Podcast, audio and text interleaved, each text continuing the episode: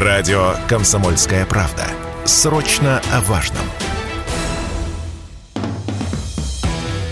«Война и мир». Программа, которая останавливает войны и добивается мира во всем мире. Ведущие Дмитрий Гоблин-Пучков и Надана Фридриксон. Всем добрый вечер. В эфире «Война и мир». С вами Надана Фридрихсон, Дмитрий Пучков, Дмитрий Юрьевич. Здрасте, здрасте, с возвращением. Спасибо, спасибо большое. Ну что, начинаем мы с вами, естественно, с очень а, неприятных, я думаю, новостей. Они вот буквально только что упали в ленту. Российский самолет Су-34 при наборе высоты потерпел крушение в черте города Ейск. Это также подтверждает Минобороны Российской Федерации. В ведомстве добавили, что причиной крушения стало возгорание одного из двигателей при взлете. Экипаж успел катапультироваться, что очень и очень важно. Но также телеграм-канал канала, которые стали сообщать об этом инциденте, отмечали, что самолет летел с боезапасом. А, так, в частности, канал «Рыбарь» писал, что по предварительной информации из боекомплекта на борту находился, а, находились только снаряды к пушке.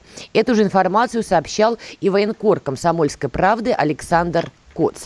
Дмитрий Юрьевич, я не знаю, есть вам что добавить к этой трагичной новости? Экипаж, слава богу, катапультировался, но все-таки там попадание в дома – ну, если бы были бомбы, ну, наверное, бы это взорвалось. Хотя, если на взлете, это значит, что он заправленный керосином, и там есть чему гореть. Тоже ничего хорошего нет. То есть, если много керосина выльется, то ничего хорошего не будет. От чего, ну, для многих граждан открытие все переживают в основном во время посадки, а на самом деле опаснее взлет.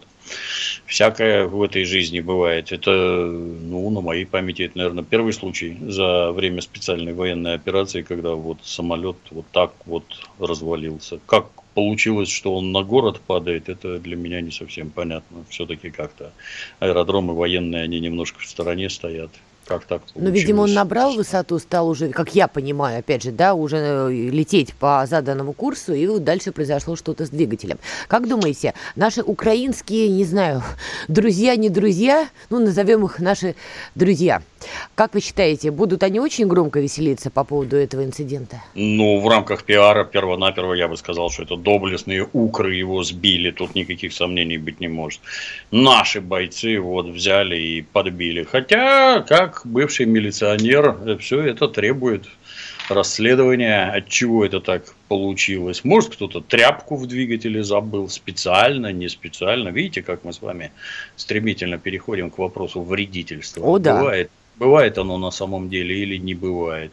Ну, самое главное, что летчики живы, Летчики, каким бы цинизмом это ни показалось, стоят гораздо дороже, чем самолеты. Я надеюсь, никто из гражданских не погиб на месте гибели самолета. Ну, построят новые. Будем а, следить за обновлением да. информации. Давайте поговорим, естественно, коль уж мы упомянули Украину, а куда же без этого, поговорим о том, что происходит в зоне СВО и вообще вокруг этой темы, а происходят дела абсолютно чудные. Ну, например, спецпредставитель ООН по вопросам сексуального насилия в условиях конфликта, а мадам Паттон сообщила, что ей известны случаи изнасилования украинских женщин российскими солдатами. При этом она заявила, что, значит, для этого использовался препарат Виагра и что он был обнаружен в аптечках. Также я потом видела Александр Коц, опять же, военкор комсомольской правды, тоже попал под удар. Значит, западная пресса написала, я вот э, прям запомнила формулировку, что Александр Коц участвовал в изнасилованиях вместе с э, гомельскими богатырями. Но вот тут я в этот момент просто вот рухнула. Гасто, простите, гастомельскими богатырями. Тут я в этот момент просто рухнула, потому что ничего смешнее, честно говоря, я давненько не читала. Как вы считаете, что это за история? Виагра, изнасилование? Я как-то теряюсь. Меня, когда я служил в армии, от Виагры надо было оградить и каждый день, наверное, лопату брома выдавать вот в том возрасте и в то, с той, так сказать, активностью. Я как-то затрудняюсь понять. К тому же там по-английски очень смешно написано. Там написано, что насилуют Ukrainians. Там Украинцев. Нет, деление на женщин и мужчин, то есть надо понимать, это насилуют просто всех. Mm. Ну, это у них старая песня. То есть первый раз я с этим столкнулся, когда наши западные партнеры принялись рассказывать, что советские войска, оккупировавшие Германию, когда наступали на гитлеровцев, вот они там 2 миллиона немок изнасиловали. Mm. Представляете? Мне все время интересно, вот с одной стороны рассказывают, там кругом НКВД, СМЕРШ, замполиты, комсомольцы – и тут, значит, какая-то вакханалия изнасилований, за которые они, они-то, видимо, не знают или знают, но врут сознательно, тупо расстреливали. Много ли желающих залезть под расстрел, вот, чтобы там ради минутного удовольствия какого-то? Я очень сильно сомневаюсь. Особенно в среде комсомольцев, за который, у которых всеобщее осведомительство, СМЕРШ и НКВД. Ну что за чушь? Елы. Были ли такие случаи? Безусловно, были. Везде, где есть люди, везде совершаются уголовные преступления. Тут никаких сомнений нет. Но почему-то, кстати, настоящие репортажи об изнасилованиях, они как-то поступают в основном из зон западных оккупаций, где были американцы в первую очередь, англичане во вторую и французы. Вот, вот там, да, там все было плохо на самом деле. А дальше начинают рассказывать, вот ваши славянские звери пришли в цивилизованную Европу и насиловали немок. А это как-то, вот извините за совсем уже крайний цинизм, а вот у нас убили 27 миллионов человек. 27 миллионов, из которых основная масса – это женщины, дети и старики. Гражданское население. Как это так получилось? И мы, лично для меня удивительно, что вас всех после этого не убили. Что у коммунистов вот это ума, совести и прочего. Гитлеры приходят и уходят, а немецкий народ остается. И с немецким народом обращались вот, ну, не как со своими, но практически как со своими. Но это у них отработано. Это так называемый черный миф в рамках которого они тебя вот дерьмом мазнут, а попробуй отмыться. Вот попробуй, попробуй докажи, что ты никого не насиловал, что ваши войска. Ну а что, что касательно Виагры, так они то же самое про Каддафи говорили, что Каддафи там Виагру раздает для того, чтобы, вот, понимаешь, там насиловали каких-то этих неправильных ливийцев. Ну, чушь.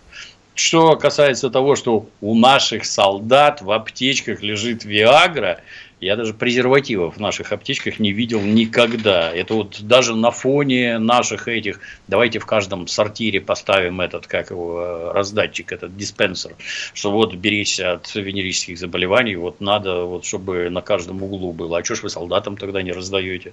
Ну и я немедленно нырнул в интернет посмотреть, что же это такое. Одна таблетка стоит 800 рублей. Так. Из того, что, из того, что я посмотрел. Я не верю в то, что наше родное правительство будет солдатам давать таблетки по 800 рублей. Просто не верю. Даже по одной не даст. Вы историю браузера-то почистите, а то потом не объясните. Что вы там на самом деле смотрели? Не, ну тем не менее, хочется понять, почему это надо делать вот настолько топорно. Я с вами согласна, они давно используют это прием, злые русские солдаты, которые, значит, насилуют, душат и убивают все вокруг себя. Но почему настолько топорно? В Буче а... у них было топорно, сейчас еще хуже. А мне кажется, что именно это... А, они же не сами это говорят. Это, то есть, подготовленное специальными людьми, боевыми пропагандистами. Делай А, делай Б, делай С. Вот они это повторяют. Оно самое действенное. Кто там в этой буче что-то разбирал? Ты, главное, гавкни, а дальше хоть не расцветай, там вообще никакого интереса нет. Ложечки нашлись, а осадок остался. Вот, так работает, да. Как считаете, чего теперь ждать в зоне СВО? Мы видим, что за последнее время украинская сторона сделала такой марш-бросок, в том числе мы это видели и на Херсонском направлении, да, э, ценой жизни своих людей, но я так понимаю, киевскому режиму уже это не особо интересно. Они, видимо, готовы кидать тех, кого называют своими, просто в топку боя. И как вы считаете, сейчас они и дальше пойдут вот этим кровавым маршем, или все-таки западные партнеры их притормозят хотя бы до выборов в Конгресс? Ну, западным-то партнерам именно этого и надо. То есть, они хотят, то есть, вся вот эта вот фигня, как мне видится, все вот эти санкции, все вот это вот давление, вот лично у меня такое чувство, что, ну, вот европейцы, например, они же там не хотят покупать газ. Вот зима уже на пороге, они не хотят, и нефть не хотят покупать, они ничего покупать не хотят. На вопросы, как вы без этого жить-то будете, гробовая тишина. Вот лично у меня это вызывает такое впечатление, что они ждут какого-то какого-то перелома. Вот оно должно сломаться сломаться. И ресурсы-то, обратите внимание, все наши ресурсы, они покупали по исключительно низким ценам. И как тут гражданин Боррель заявил, что а все наше благосостояние построено на дешевых российских ресурсах. Но экономическая ситуация уже зашла в такое место, что они даже дешевые уже что не нужны. не поможет, я понимаю. Да они уже нужны тупо бесплатные. Только тогда их экономика начнет функционировать так, как им хотелось бы. И вот они ждут, когда же вот все навернется, все вот эти сообщения, что там это разорвано в клочья и прочее, оно же из этого, уже вот-вот, уже вот-вот, уже вот-вот. А значит, надо готовить украинские войска изо всех сил и как можно больше. И надо их бросать, бросать, бросать на прорыв. Вот тогда ситуация переломится, а там уже посмотрим. Поэтому Поэтому не думаю, что они что-то сократят. А вот когда Российская Федерация нанесла удары по Киеву после того, как произошел теракт на Крымском мосту и причастна была Украина, это не остудило головы хотя бы на Банковой, нет? Я думаю, что нет, категорически нет. А что остужаться-то? Даже если это не они, уже приписали самим себе, уже победа, уже перемога, уже какие-то дурацкие эти, как они эти, забыл, как это называется, эти большие изображения, и все эти местные дуры там с сердечками фотографируются. Mm-hmm. Ну, это же не люди вообще, натурально ну, не люди. Мы продолжим сейчас эту тему после короткой рекламной паузы. Вы слушаете радио «Комсомольская правда». Здесь самая точная и оперативная информация о спецоперации на Украине. Репортажи наших журналистов из зоны боевых действий. Они прекрасно знают, что если сейчас они с этими мобилизованными не доработают на полигонах, если они где-то профилонят, прохалтурят, то это все скажется и на них в том числе, потому что эти люди будут в их боевых порядках, среди них. Они будут прикрывать им спину, они будут вторым эшелоном стоять в обороне, чтобы не прорвались там какие-то летучие отряды. Никаких фейков, только проверенная информация. «Война и мир». Программа, которая останавливает войны и добивается мира во всем мире. Ведущие Дмитрий Гоблин-Пучков и Натана Фридриксон. Итак, мы продолжаем. С вами Дмитрий Пучков и Надана Фредериксон. Ну что, дела наши украинские обсуждаем. А какой у нас выбор, если Украина уже действительно в повестке мировой? Нравится, не нравится, терпи, моя красавица. В общем, как, как и обещали Зеленскому. Итак, Дмитрий Юрьевич, до ухода на рекламную паузу, новостную паузу, вы считаете, что даже когда Россия четко дала понять, что теракт на Крымском мосту неприемлем и были нанесены удары по Киеву, даже это не остудит горячий горячие Нет. головы на Банковой. Категорически не остудит. Они ж о себе-то они не переживают, на этой Банковой они не сидят. Я не знаю, куда там этого Зеленского увозят, где он там, во Львове, в Польше, вообще без понятия. Но то, что в Киеве его нет, это точно. Тут же на прошлой неделе какие-то ролики, где он там на зеленке его снимают, там кучей камер, он там с мужественной рожей что-то там вещает, как обычно, шмыгая носом изо всех сил. Характерно. Ну, ему не надо в Киеве быть. Тут это и с нашей стороны непонятная. Конечно, спецоперация – это не война, но, в общем-то, если по уму, когда американцы говорили, что Киев российские войска возьмут за три дня, Американцы подразумевают, что это как они Белград или Багдад, ковровые бомбардировки без разбору, там все горит, вообще ночь, огонь. Вот таким образом, да, мы же ничего подобного не делали, а зря, на мой взгляд. Вот по этой банковой надо было жахнуть как следует, сразу без разговоров хотя бы в качестве примера разнести правительственные здания, чтобы ни у кого не было иллюзий. Потому что, ну что, они сначала все разбежались, поджав хвосты, потом вылезли, огляделись, потом давай к ним делегации всякие из-за кордона приезжать, потому что никто не стреляет. Потом Зеленский, давай на места выезжать, куда он там, в Краматорск ездил или куда, я уже В Изюм ездил. Да, да, да, да, да. А наши все визжали там, захлебываясь, что же это такое, почему его до сих пор не убили. И дальше изобретать давайте. Он там нужен, чтобы подписать капитуляцию. Да на кой черт он кому нужен? Ни он, ни вся эта их рада никому не нужна. Люди не то, что запятнавшие себя кровью, а просто даже не по колено, а не знаю, там, по ноздри в крови.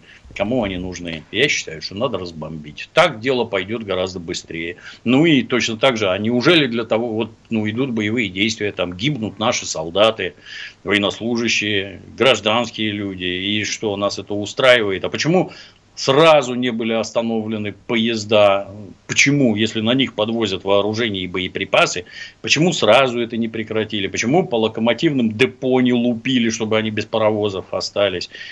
Какое-то время стреляли по нефтеперерабатывающим заводам, потом прекратили. Бензин у них есть, кстати, интересно, чей. И солярка для танков есть, и интернет у них есть, все, и связь есть. Все у них есть. А тут вот мост взорвали, сейчас мы тут по вам жахнем.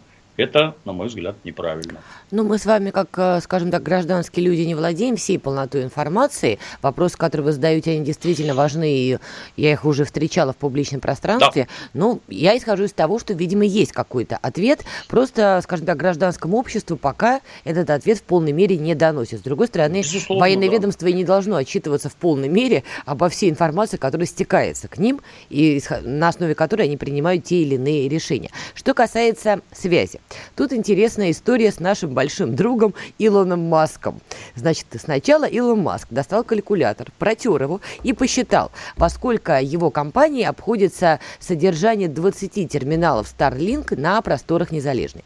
Насчитал 80 миллионов долларов, а потом дал прогноз, что в будущем это 120 миллионов долларов, плюс-минус отправил э, письмо в Пентагон, что, друзья, давайте вы сами будете вот это все финансировать. И вот не прошло, что называется, и недели. На Маска, понятно, в Твиттере накинулись, Твиттер запрещенная в России социальная сеть, значит, накинули все, кому не лень, стали, значит, его кусать и прочее, прочее.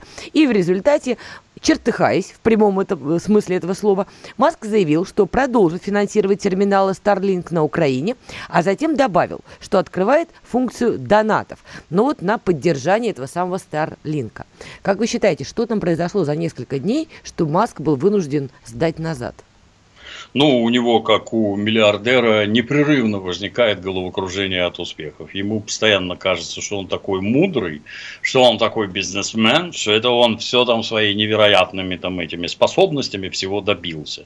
Ну, не рассказывая ни про свои начальные условия, насколько богат был его папа и мама, какой старт ему дали, и не рассказывая о том, что всю его там космическую деятельность напрямую финансирует НАСА без этих денег ничего там летать не будет вообще. А он, так сказать, парадная витрина. О, представляете, какие у нас в США предприниматели. Они в космос сами летают, они там вот это, они вот то, и он такой гениальный. Хотя заглохших проектов там сильно больше, чем работающих. Но, тем не менее, мне так кажется, что у него у самого возникает некоторое головокружение от успехов, когда ты сам себя считаешь вот таким. А значит, я могу вот такое сказать, вот такое сказать. Сперва-то он выступил про то, что было бы неплохо заново провести голосование на Донбассе, что вот только с представителями ООН. Да. И действительно узнать, что они хотят. Крым обсуждать не будем, он российский и по ошибке передан. Ну и там известные места на Украине подорвало так, что три дня ночью светло было. Ниагара оскорблений, там, помоев на голову, там, ты там, тварь, давай включи вот свой Starlink, заткнись и больше рот не открывай. Ну, с одной стороны, Маск, наверное, выразитель какой-то социальной страты, так сказать, своих друзей-миллиардеров, которые тоже считают так же, как и он. Это нормально, по всей видимости, в свободном обществе. Но как только он отказался, казалось бы, отказался платить, ну, вот есть такой тоже там очень большой миллиардер Марк Цукерберг, угу. тоже там про какие-то свободы начал рассказывать, тут же пошел в Конгресс, ну-ка расскажи-ка, что ты тут. Вот АНБ, и будешь работать с ним, и делать то, что они скажут. И замолчал и делает. Ну и Маск точно так же, получается, вякнул, не подумав, никакой Пентагон там ни за что платить не будет. Платить будешь сам, дорогой, рот закрой, иди работай. А не то, наверное, лишишься всех вот этих прелестей, которые, которые тебе обеспечивает американское государство. И тогда как-то вот главным миллиардером на свете не будешь. Получилось смешно, но самое смешное было, что хохлы немедленно записали его на миротворец, то есть Украинцы. расстрельный список. Извините, да. Да, у нас все-таки федеральный эфир. Да, да, да, да, да, немедленно записали его на миротворец, но через 15 минут вычеркнули, потому что там тоже все непросто. Очень хочется расстрелять Маска, убить его гада такого нельзя. Американцы не разрешают. Получилось угу. смешно. Ну ничего страшного, Маск продолжает нарываться. Сегодня я тоже читала его ленту в запрещенной социальной сети. Значит, и в ответ, это был не твит, это был ответ одному из комментаторов, и Маск угу. пишет, нравится это кому-то или нет, но Крым абсолютно воспринимается Россией как основная часть России. Крым также имеет решающее значение для национальной безопасности России, так как это ее южная военно-морская база. С их точки зрения, то есть с нашей, потеря Крыма – это как потеря а, для Соединенных Штатов Гавайев и Перл-Харбора. Вот опять он начинает эту тему, понимаете, что Крым российский, точка. Это хорошо. Пускай говорит, да. Ну, я замечу, что Гавайи от Соединенных Штатов очень далеко, а ракеты наши полетят не через Гавайи, а через Северный полюс, например. А нынешние ракеты вообще неведомо откуда полетят. Я бы не стал сравнивать. В догонку Маску можно сказать, что Новороссия, она тоже русская. И живут там русские, гражданин Маск, вы не поверите, да. А началось все вовсе не из-за того, что там живут русские, а из-за того, что ваши дорогие Соединенные Штаты волокут базы НАТО к нашим границам. Им сказано отойти до границ 97 года, а они не понимают. Снабжают Украину оружием, свои марионеточные режимы сажают, организуют государственные перевороты и используют Украину как таран для сокрушения России. Слово используют, это to use по-английски в американских этих же организмах, это to, когда тебя используют, есть для этого обидное слово tool, то есть инструмент, который использует это всех там частей тела, гаечных ключей касается mm-hmm. всего. Так вот, когда используют, ничего оскорбительнее для американских подростков нет. А вот Украину используют, она не самостоятельна, она не суверенна, она не принимает никаких своих решений, она вот, Петрушка сто раз говорил, надетая на руку, это Зеленский, через известное отверстие, и делает только то, что говорит хозяин, который шевелит рукой. Слушайте, может быть, проще нам было, нам, я имею в виду не нам с вами вдвоем, да, мы пока не потянем. Я имею в виду Российской Федерации. Заплатить Илону Маску, я не знаю, 80 миллионов долларов или там 120 миллионов долларов, чтобы терминалы Starlink все-таки не работали на Украине, нет? Надо, чтобы они работали, но работали плохо. Ну, вот или так, это, да. Это было бы правильно, да. Давали бы там сбой какой-нибудь на 300 метров на километр, этого хватило бы для того, чтобы жить спокойно. Ну, что касается Петрушки, уж Петрушка или Кинза, сейчас будем решать. Тем не менее, а, Зеленский, президент Украины, а, выступая на саммите Большой Семерки, в том числе проговорил такую интересную инициативу разместить на границе Украины и Белоруссии, как он это назвал, миротворцев. Ну, кого он подразумевает, можно только догадываться. Понятно, угу. что он, видимо, видимо, не свою идею какую-то артикулировал. Хали Лайкли – это американская идея. Как вы думаете, это предтеча начала кризиса все-таки вокруг Белоруссии? Ну, это не совсем кризис. То есть, э, Белоруссия – это союзник России, это союзное государство. Если Белоруссия начнет шевелить войска вдоль белорусско-украинской границы, Украина вынуждена будет подтянуть туда контингент. А значит, уменьшить численность войск на других направлениях. Это, это неизбежно. Поэтому он и верещит. Неудивительно, что большая семерка зовет этого клоуна выступить перед ними. То есть он отстаивает их интересы. Да, придется отводить войска. А Белоруссия может вообще ничего не делать. Просто ходить вдоль границы туда-обратно. Чем Александр Григорьевич занят, в моем понимании. Мы сейчас продолжим эту тему, потому что там много интересных нюансов и подводных камней, но после а, небольшой паузы. Мнений много, а реальность одна. Слушайте программу «Реальность Виттеля» на радио «Комсомольская правда». Журналист Игорь Виттель знает, что происходит в мире на самом деле и готов поделиться этой информацией с вами. Надо называть инагента, я просто не знаю, он там иноагент или просто предатель или собака. Человек, которому нечего отнять, он абсолютно свободен ради уничтожения России они готовы сейчас вот на все, на глобальный вот этот бадабум или, по крайней мере, на экономический уже окончательный, как бы это так мягко сказать, звездец. Включайте радиоприемники каждую среду в 7 часов вечера по московскому времени. «Война и мир» – программа, которая останавливает войны и добивается мира во всем мире – Ведущие Дмитрий Гоблин-Пучков и Надана Фридриксон. Итак, мы продолжаем. Надана Фредериксон, Дмитрий Пучков, «Война и мир». Судя по всему, за войну сегодня отмечает, отвечает у нас Дмитрий Юрьевич. Я так больше за что-то мирное. Кстати говоря, Дмитрий Юрьевич, вас активно продолжают слушать в зоне проведения спецоперации. спецоперации. И вот Павел Фоменко, это пресс-служба народной милиции ДНР, передавал вам большой-большой привет. Поэтому не Спасибо. могу не доставить его Спасибо. вам. А, давайте продолжим. Итак, все-таки Зеленский проговорил, что, значит, большой семерке надо бы подумать о размещении миротворцев на границе Украины и Беларуси. Я так понимаю, все-таки идея действительно американцев, европейцев тут тоже как бы ведомые. Но почему-то решили озвучить устами Зеленского. Как вы считаете, эскалация вокруг Беларуси, насколько масштабна она может быть? Потому что очевидно, что опять начинаются пляски с бубнами и Тихановской. Вопрос масштаба ну им это надо.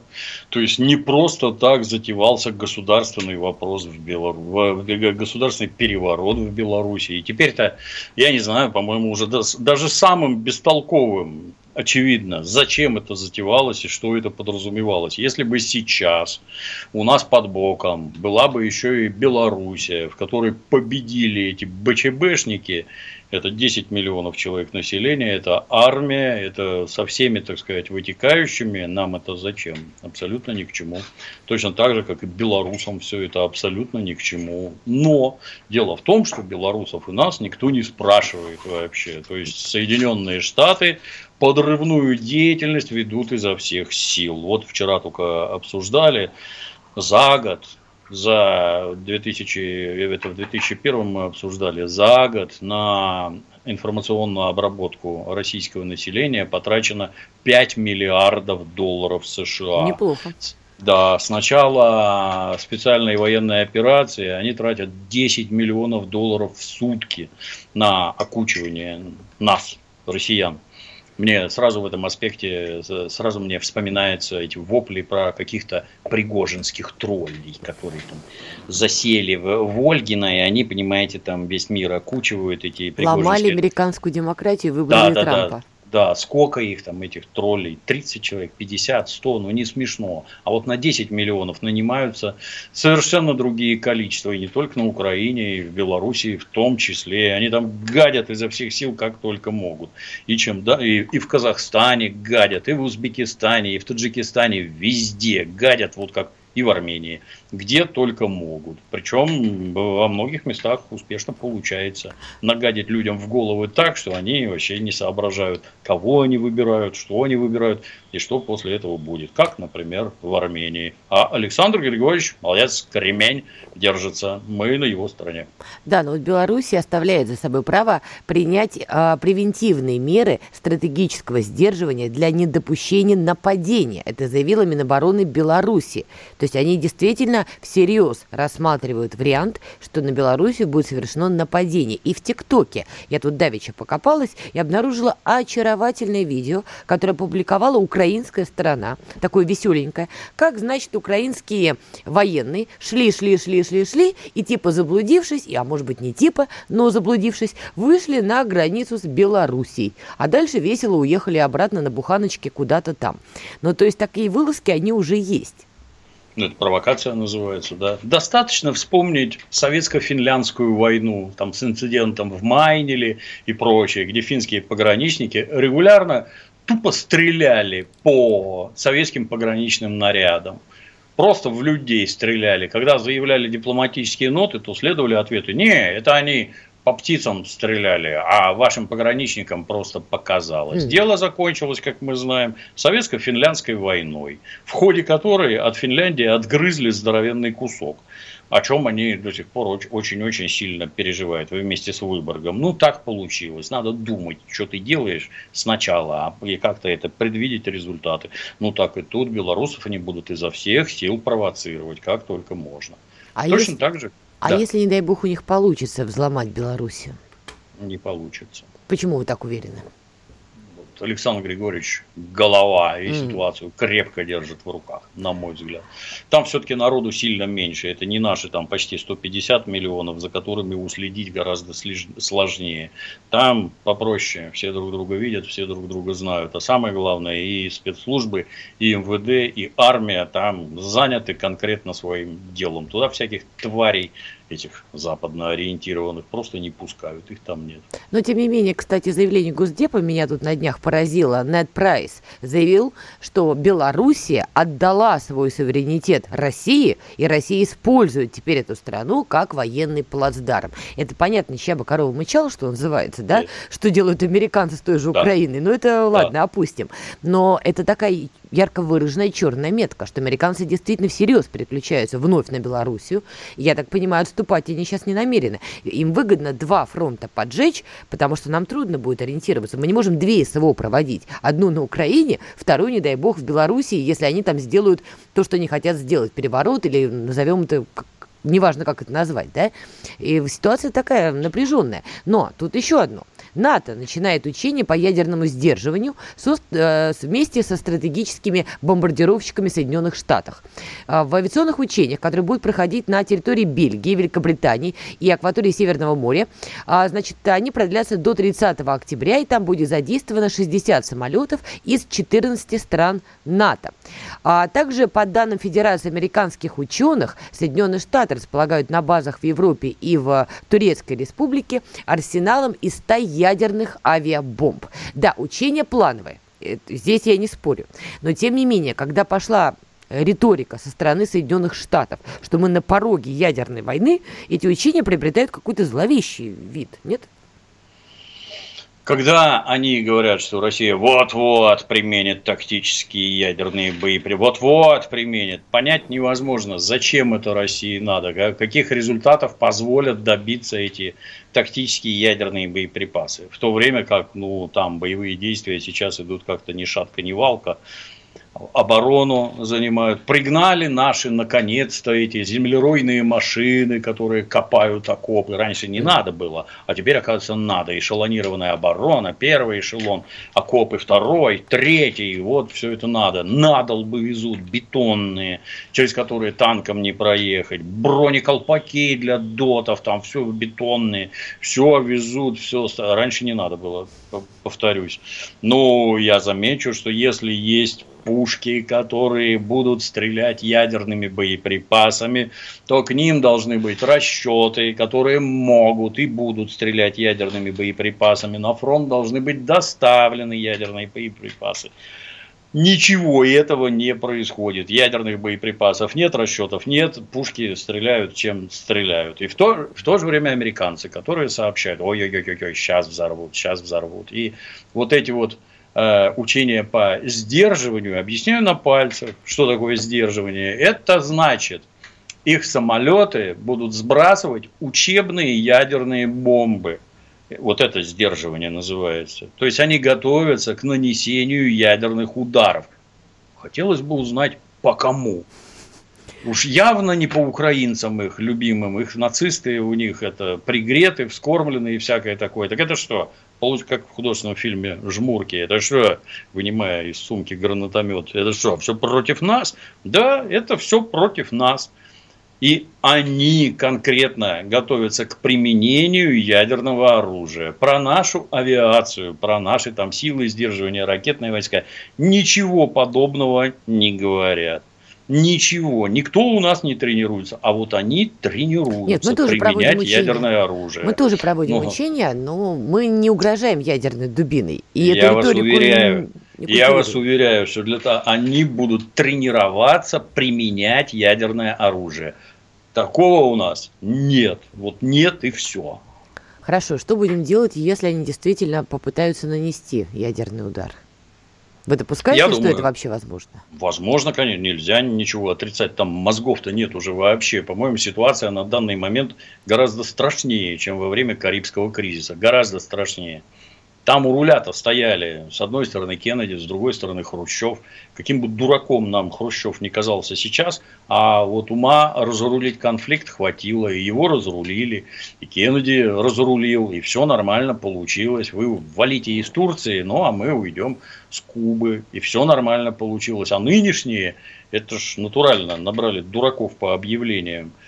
Как там Урсула фон дер Ляйен все пытается все стащить Европу в зону своих профессиональных компетенций. О, Господи. Да, будучи гинекологом, блин, ну вот, это все очень плохо. Но Постольку, поскольку они живут гораздо кучнее, чем мы, и в Европе гораздо кучнее, чем мы, и в США по своим побережьям они гораздо кучнее. Так вот, если прилетит к ним, то от них не останется ничего, а мы большие, от нас останется. А много. мы в рай, да.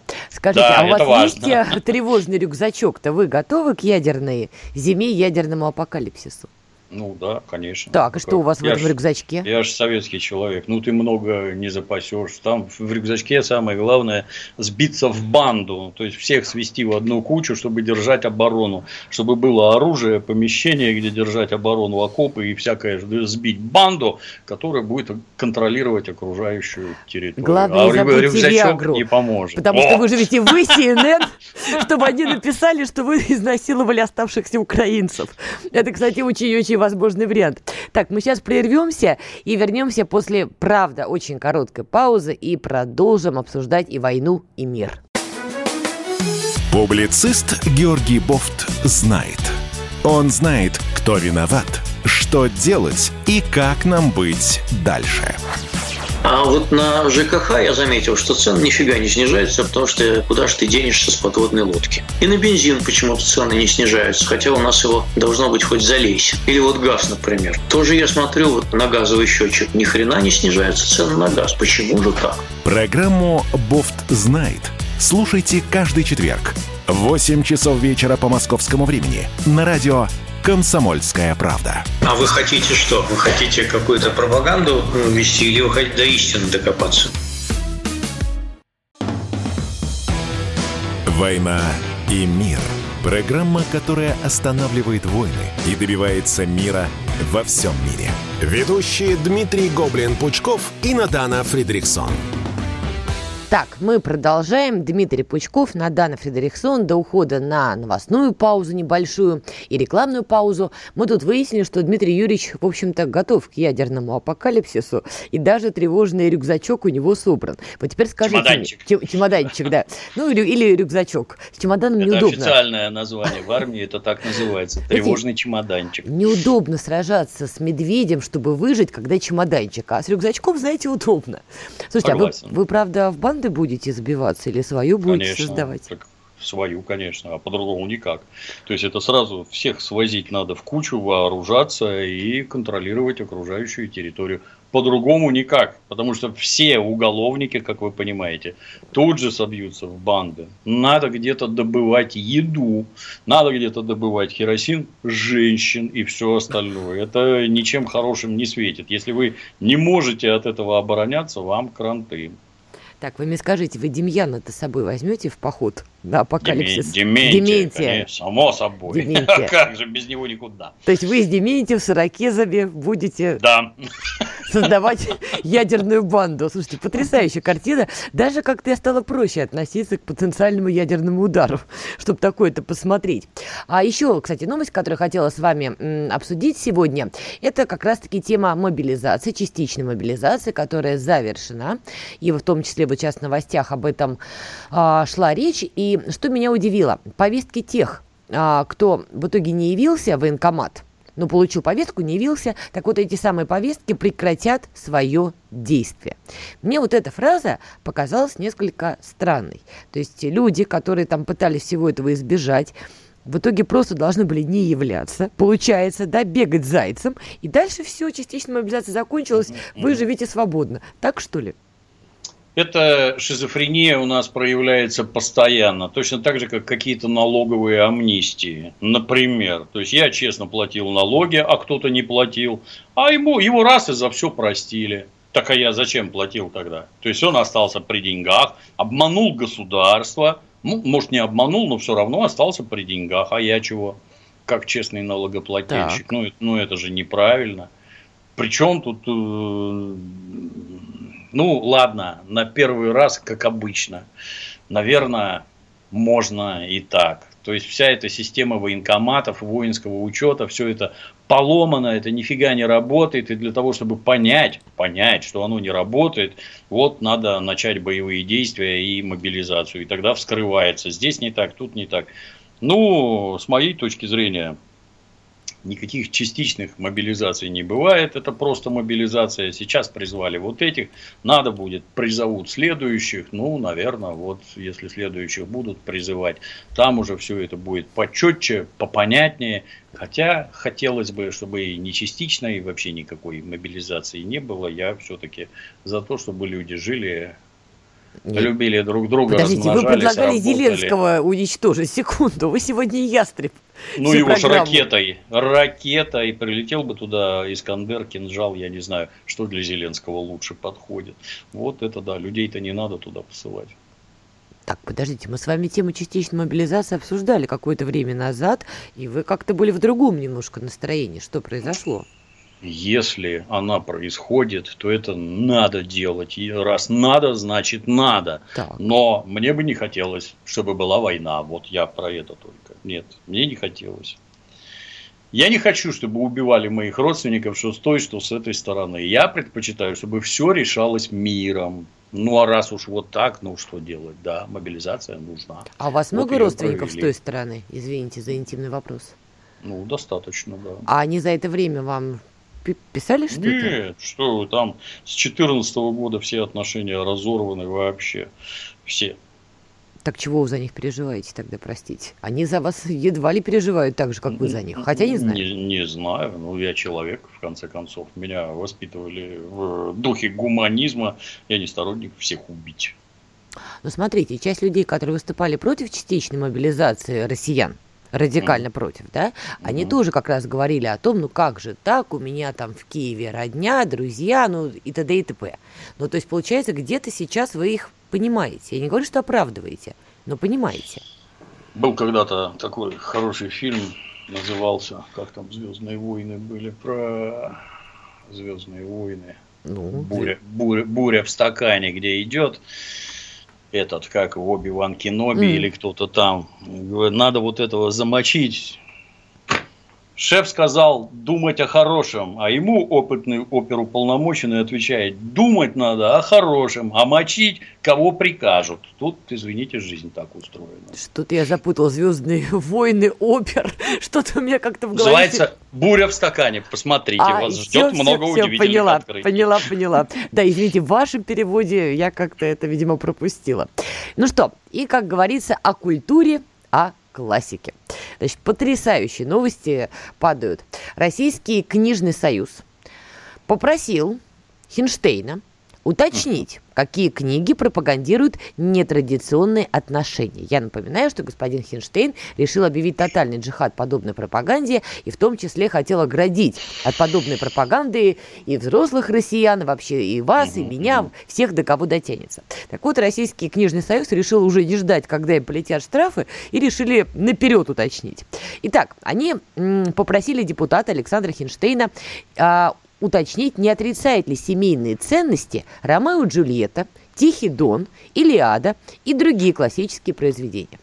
Я читала, думала троллинг, потом думала, может не троллинг. В принципе, учитывая некоторые инициативы наших депутатов, включая Александра Хинштейна, Ромео и Джульетта может действительно попадать. Так и дядя Федор попадает под бродяжничество, пропаганду.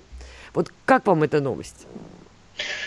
Когда-то давно, я помню, на заре всех этих безобразий, как-то попалась мне новость, что американские родители там в каком-то штате, в каком-то городе, американские родители требуют изъять из школьной библиотеки книжку Марка Твена «Приключения Геккельбери Фина». Ну, что за чушь вообще? А основанием, значит, было, что он крайне нелицеприятно отзывается о чернокожих. Mm-hmm. Ну, я думаю, какой-то бред. Ну, это школа, родители имеют право, наверное, для своих детей, если там приняли такое решение. Поскольку я и я пошел и купил Тома Сойера и Геккельбери Фина на английском языке. В Советском Союзе выпускали книжки. К моему немалому удивлению, Оказалось, что индейца Джо, который в русском переводе, его зовут не Индиан, а Инджин, что это такой derogatory term, оскорбительный. А негров в Геккельберифин, в Геккельберифине, негра Джима, вообще нигде негром не зовут, он строгий нигер. То есть это по-нашему черномазый. При этом он полный дебил, дурак, над ним там издеваются. Он хороший человек, но при этом интеллектуально неразвитый, суеверный там и всякое такое. Поэтому производит впечатление полного дурака. Я сильно сомневаюсь, что нынешним чернокожим читателям это читать интересно. А особенно читать это детям, где вот такое отношение. Ну, это, я не знаю, как у нас бы там кого-нибудь в книжке звали Чурбаном и все время над этим смеялись, как он плохо говорит, а он плохо говорит. И страшно весело. Нам смешно, да. Но, если это перевести на русский правильно, я боюсь, и у нас там многие обалдеют от того, что в этой книге. А если вот с такой точки зрения подходить вот то, что вы перечислили, ну да, а вот если там какой-нибудь Григорий Мелехов в Тихом Доне – вот у него жена, вот у него сожительница. А это про что вообще? Это точно там про хорошую семью? Подмачивает семейные да, ценности. Да, да, да. И далее мы переходим к тому, что, по-моему, уже неоднократно обсуждали. А вы дайте точные юридические критерии. А что такое реклама гомосексуальных отношений? Возвращаемся к тому, о чем говорили. Вот плакаты Мадонны, которая приехала с концертами. Это реклама гомосексуальных связей? Ну, наверное, да. Зачем вы ее сюда пустили? А вот Борис Моисеев там песни поет. Ныне царство, покойный, да. Царство ему небесное, да. Хороший, кстати, был человек. Вот он песни такие Вы поет. знакомы были, извините? Неважно, человек был хороший. Понятно. Вот, так. Со, всем, со всем уважением, несмотря на мнение общественности. Ну, вот он про голубую луну поет. И что? Это надо запретить, это надо убрать. Вы дайте четкие юридические критерии, как к этому относиться. Иначе, вот то, за что переживают эти люди, иначе их обвинят в распространении, так сказать, пропаганде и всякое такое. Вот у людей книжный магазин, а в нем, оказывается, продается вот такое. И что им теперь делать?